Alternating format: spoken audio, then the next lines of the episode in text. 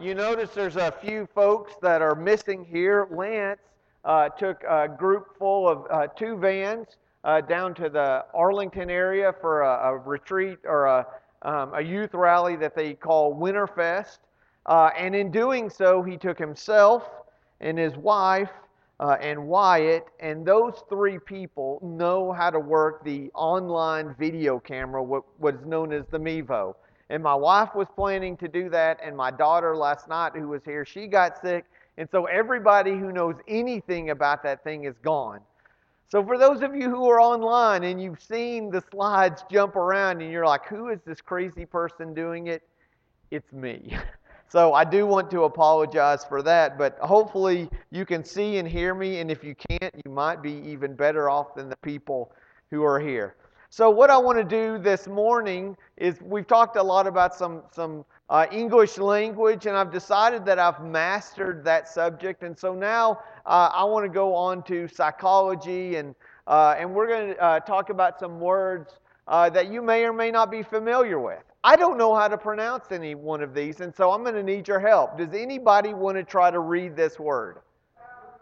Ablutophobia. What is ablutophobia? Does anybody know? It is the fear of bathing. So if you've had preteen kids, you know that they have been struck with struck with this illness before, ablutophobia. Folks, it's a real thing. It happens. Okay, how about this this one? What's this? Anthrophobia. What do you suppose that is? You're afraid of something. How about the fear of flowers? It's a thing, folks. It's a thing. How about this one? Can I buy a vowel here? When, when two vowels go working, walking, the first one, I don't know what that is, but this is a real phobia. It is the fear of being constantly watched by ducks. Now, technically speaking, this is the fear of ducks. But if you look into this phobia, it is not the fear of seeing a duck, being attacked by a duck. It is the fear of being watched by a duck constantly. This is in the DSM 5. It's a real thing. People get diagnosed with this. For some of you, this may be the first time that you've ever heard of this. I hope I haven't introduced a new fear into your life. If I have, I'm sorry. You know, don't go out to Harry McAdams because this thing gets real when that happens. How about this one? Arachnobrute. Yeah, see, I didn't even want to try. This is the fear of peanut butter. Now, I suppose if you have an allergy, that would be a healthy fear to have. But for a lot of people, I don't know that the little jiffy has, you know, made me quake. But for some people, they have this. How about this one? Arithma, yeah, a fear of, uh, this is a fear of numbers. And there's actually another one that's even more precise. It's the fear of the number eight. Octophobia, I believe, is that one. I don't know if any of you have this problem, unless, of course, you're sitting in front of a, an algebra test. You might get this phobia. Chromatophobia. I, I don't really get this one. I don't understand it. It's the fear of colors. So, for those of you, Rusty, who grew up when life was in black and white, at some point you got really afraid when colors were introduced into this world.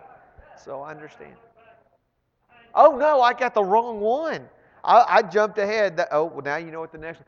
Oh, this is chromatophobia. This is the fear of spending money. Some of you people probably could use a little dose of this. I don't know. I'm, I'm not here to judge. Uh, and then the next one, of course, is chromophobia, which I read it wrong. That, this one is the fear of colors. So, Rusty, it's okay. You're not alone.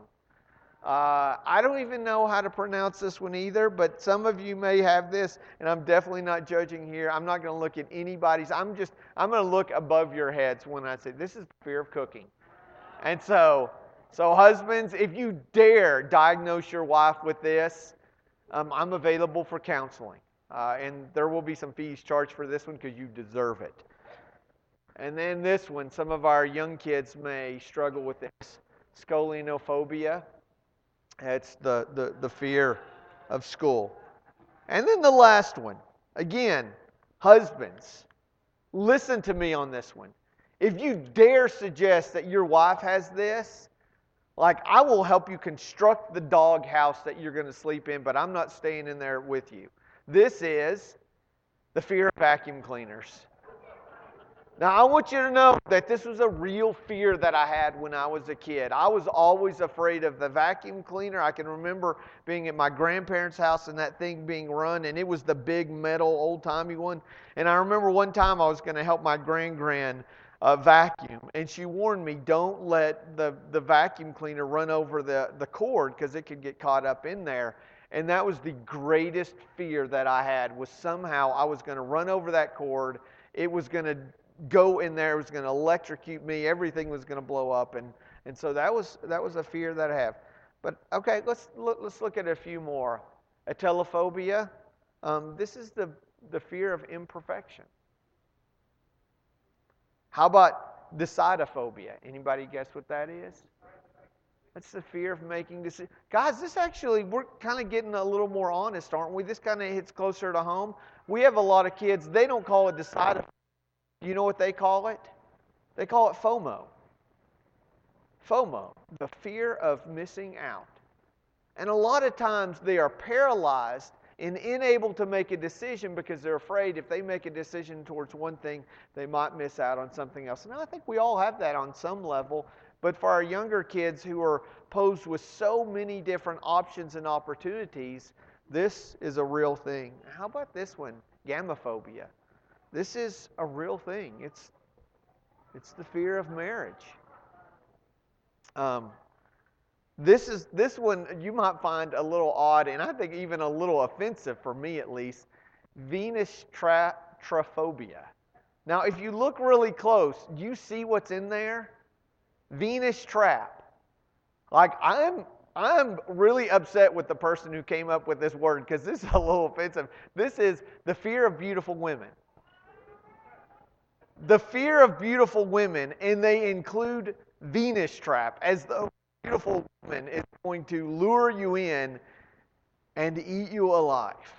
Now, the, I want to pause for just a second and let you know that, that there are a lot of different phobias, but, but the way to get rid of these phobias is you have to just be willing to, to overcome those fears. And so I was able to get over this fear uh, and the previous one by getting married to a beautiful woman, and then I don't have to deal with either one of those. I've overcome those fears.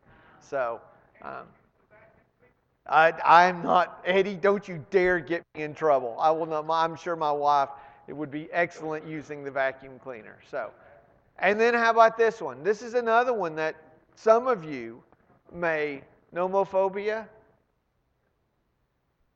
the fear of being without your mobile phone. Has anybody, this is a, a, really weird thing. Now we're getting off topic just a little bit. But have you ever felt a buzz on your leg and reached down to grab your phone and it wasn't there? That's, that, is, that is you wanting to touch your phone. They say on average, teenagers check their phone. I'm not talking about when they're already on it, but they check their phone every 10 minutes. That's the average. Every 10 minutes, maybe even more. That's, that means they actually have to stop looking at it long enough so that they have to check it to see if there's something going on. Okay, but let's, let's get real. The fear of pain, the fear of illness, hypochondria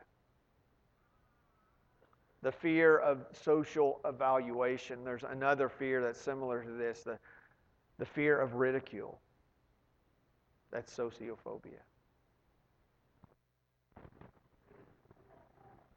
Like all of a sudden, this isn't funny anymore. Like it's one thing to ja- laugh and joke about, oh, I'm afraid of peanut butter or vacuum cleaners or staring ducks, but all of a sudden, autophobia.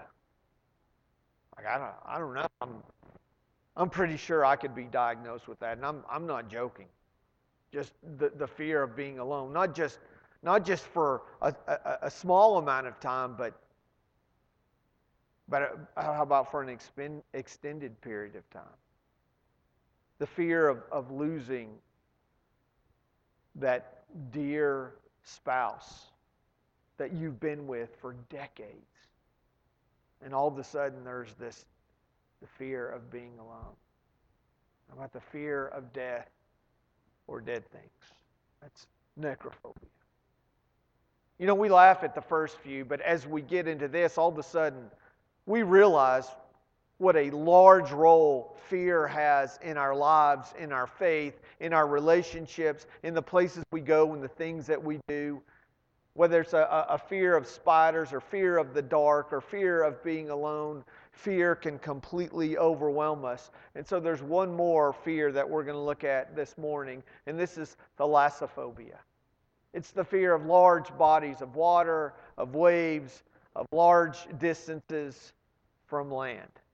And that is where we're going to be today. And you think, well, I'm, I'm safe because I'm in Hobbs and I can't find water if I wanted to. I mean, there's hardly a small body of water, much less a large one. But if we open up, like I hope you will, to Mark chapter 4, we're going to see this thalassophobia being played out. Mark chapter 4, starting in verse 35. There's a lot I want to say about context, but unfortunately, I just don't have the time. And so I'm going to ask you to hang around during class, and we're going to talk about why this situated in Mark 4 fits in brilliantly with what happens before and what's going to take place after. This idea of having faith and, and these things that just can simply overwhelm us. Verse 35 starts with this. It says, That day when evening came, he said to his disciples, Let's go over to the other side. Leaving the crowd behind, they took, with, they took him along just as he was in the boat. There were also other boats with him. So let's stop for just a second. We've set up the scene, or Mark has for us. Jesus has decided that he's going to go a little bit further away. He wants to get away. This is something that Jesus likes to do. I know Southwest Airlines has that logo, want to get away, but Jesus started that way earlier, and his answer was almost always yes, I want to get away. He understood the importance of recharging, of getting away. And how many times did he invite his disciples to go with him? How many times did he say, We've got to get away? How many times did he model that in his own life? Even in his last days as he goes into the garden, he invites with him three of his disciples and he says, You come here with me. And he has them stay in the garden and he goes on further. He wants them to know the importance of getting away. Because sometimes just being in the middle of it can get us overwhelmed. And Jesus chooses to leave. A furious squall came up, and the waves broke over the boat so that it was nearly swamped. I love looking at the, the Greek in this because the Greek, as they talked about this squall, is, is a word called seismos. Does anybody recognize the word seismos? A seismograph? What does that do? That measures the intensity of an earthquake. And so this isn't just a little bit of, of a, you know, a, a little bit of a downpour. This is crazy. In fact, it was so bad that it was coming up over the boat. Now remember, Jesus had many apostles, he had 12 of them, but we know that at least four of them, we know that at least four of them were fishermen. Now, we don't know who was on the boat with them. Mark, Matthew, and Luke, all three of them share this story. None of them say exactly who was on the boat, but it's safe to believe that possibly Peter, Andrew, James, and John could have been on this boat. Fishermen. They know this area. They don't have this thalassophobia. Or do they? We'll read on ahead. Listen to this. Jesus was in the stern, sleeping on a cushion. I want to stop there for just a second and ask the question what in the world is going on? Can somebody help me out here? The boat is tossing and turning. He's now. There's been times I've been tired. There's been times you've probably been so exhausted. You said, "Man, I think I could just, I could sleep standing up." But how many of you think that you could get in a, a boat? I mean, this wouldn't have been a large yacht. This would have been a small boat, and you know it was just getting thrashed around by the waves and the wind, up and down, side to side. And here's Jesus in the boat, sleeping. Man, he's got a good conscience. or maybe there's something else involved. And I'm kind of curious, curious about this. As I read this text, I, I wonder, like, was this planned? Did he say, I'm going to get on the boat and I'm going to send him across when there's a storm, and I'm going to make sure that I'm asleep during this time? How could he possibly sleep at a time like this? Not just the, the physical motion of what's going on, of being rocked back and forth, of possibly getting wet.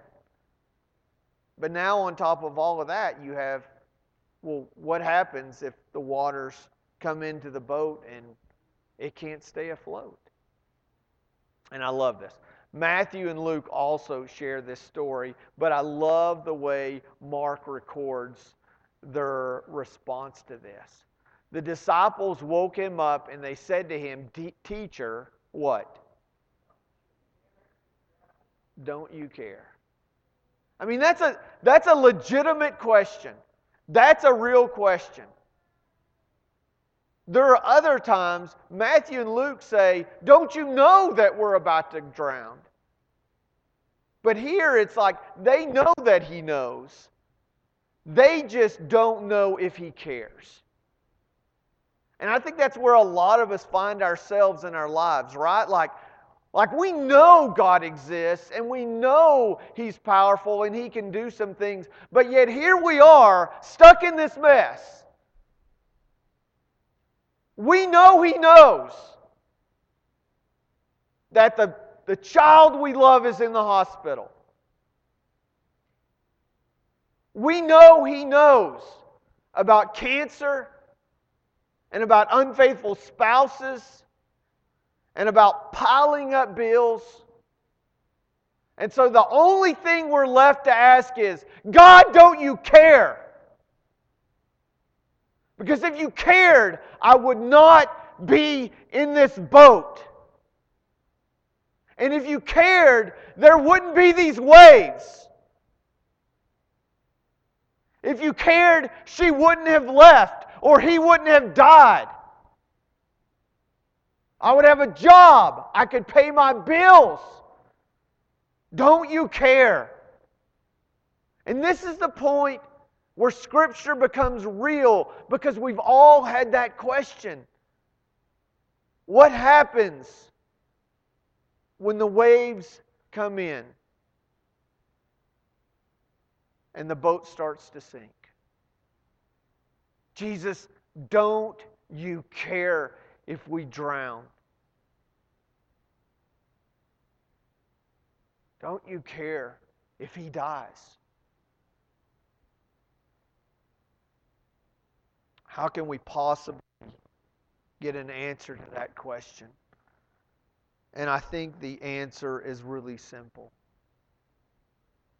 I believe that Jesus cares because Jesus is right there in that boat. He got up, he rebuked the wind, and he said to the waves, Quiet, be still. Then the wind died down and it was completely calm. This is a part of miracles that takes place. This is the, the, the beginning one, and we're going to see several more where some really crazy things are going to take place. And no one seems to have an answer or an idea except Jesus. There's no way we can get out of this. There's no way that guy can be healed. There's no way that that girl can be raised from the dead. And Mark is saying, look, Jesus has the ability don't be afraid. And so he said to his disciples, Why are you so afraid? Do you still have no faith? They were terrified and they asked one another, Who is this? Even the winds and the waves obey him. A lot of times I've suggested that, that Jesus and his, his Father God both asked some pretty silly questions throughout Scripture. Silly oftentimes because they already know the answer to them, and yet they ask these. But this one I really struggle with. I really struggle with this. He says, Why are you so afraid?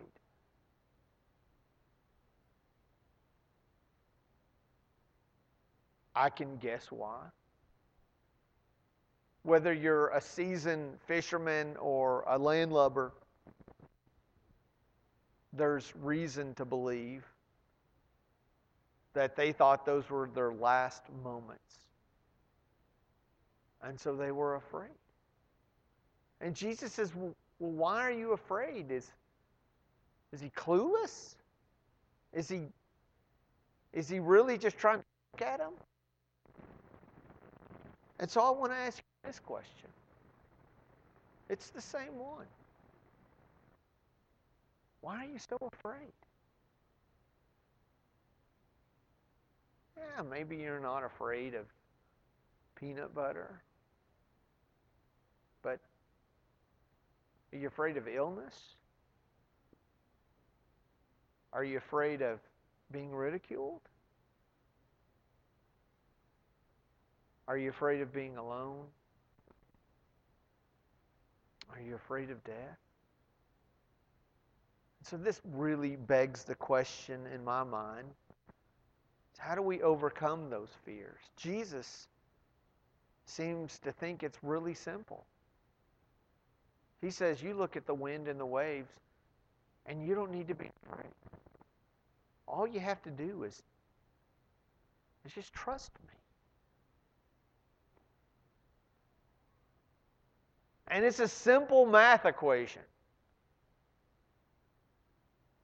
Fear plus faith equals no fear, right? But let's just let's forget for a second that it's Sunday morning and we're in a church building and I want to ask you this. Does faith erase fear?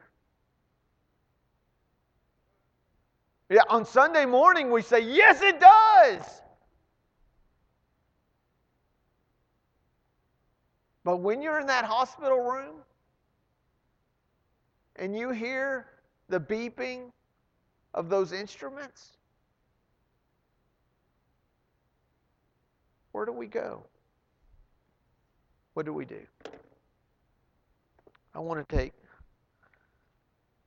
just a moment and I want to read something with you. As I mentioned, the, the kids are off on uh, their trip to Winterfest. Winterfest is a really big deal. The, the kids love it. There's two vanfuls that are heading back right at this moment. And, and one of the things that Lance does, he always encourages the kids to attend, but uh, on this particular one, because it, so many kids love to go on it, uh, and, and it is a big trip, um, he has some prerequisites, some things, some requirements that they have in order to go.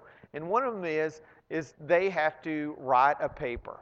They have to, to, to join in uh, the Bible study. Right now, they're studying the stories. Some of you may remember that. We, we went through that book uh, probably eight or nine years ago. Um, and and that's, the, that's the book that they're reading. And so my daughter, Lily, uh, who went on Winterfest, she had to write a paper. And I just want to read a little excerpt from this. And I'm sorry, I'm, i might be uh, a little proud and boastful. I'll try not to be boastful, but I'm certainly proud of this. She just does a great job. She, she starts off by talking about how the Israelites continue on in this cycle of, you know, they sin and they're punished. They call out to God, He restores them, and that, that cycle continues over again. And he says this often the Israelites would fall into sin because of what they thought God had done wrong for them. For example, They had been angry with Moses and God when Pharaoh and his army were headed towards them with nowhere to go. The Israelites had blamed God for bringing them out of Egypt. There in Egypt, they had food and a place to live, while in the desert, they didn't have much of either. Little did they know God had something greater. He would call Moses to part the waters of the Red Sea. It's so easy to blame God for, for the things we're going through. But it's better to step back and take look, take a look at the bigger picture, the upper story. Instead of being caught up and stuck in the lower story. The upper story can show us that whatever is happening in the moment is shaping us for our future skipping a little. In conclusion, we as Christians are called to trust God and to follow His example. We can do by looking through the upper story, God's story, rather than the lower story. Also, having patience for the ignorant, compassion for the hurting, grace for the people who wrong us, and love for the people who need it most.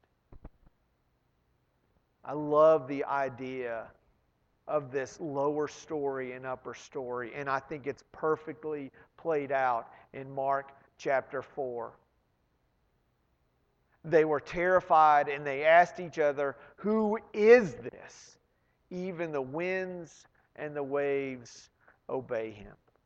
They were stuck in the lower story. All they could see was what was right there in front of them the waves. All they could see was the water coming in on them. They were overwhelmed. They were scared. They woke up Jesus and they said, Don't you care? And God says, You're looking at the lower story. I have an upper story. A story that transcends what you're going through right now. Everything that you can see and that you can touch and that you can taste and that you can smell, all of that will be gone. It won't matter anymore. God has an upper story and He says, I'm in control. But I want you to know, even when you're surrounded by this lower story, don't forget God is there with you. And our upper story is that we have victory and that we have hope and that we have assurance that no matter what happens here, God is in control and God is with us. I don't know what fears or phobias are ruling your life, but I do know this God is calling you to let those go. And trust that what you're going through today will help you as you walk into the future. And so this morning, I want us to stand and sing a song of remembrance and of celebration of a God who gives us faith to erase fears. Please join me as we stand and sing.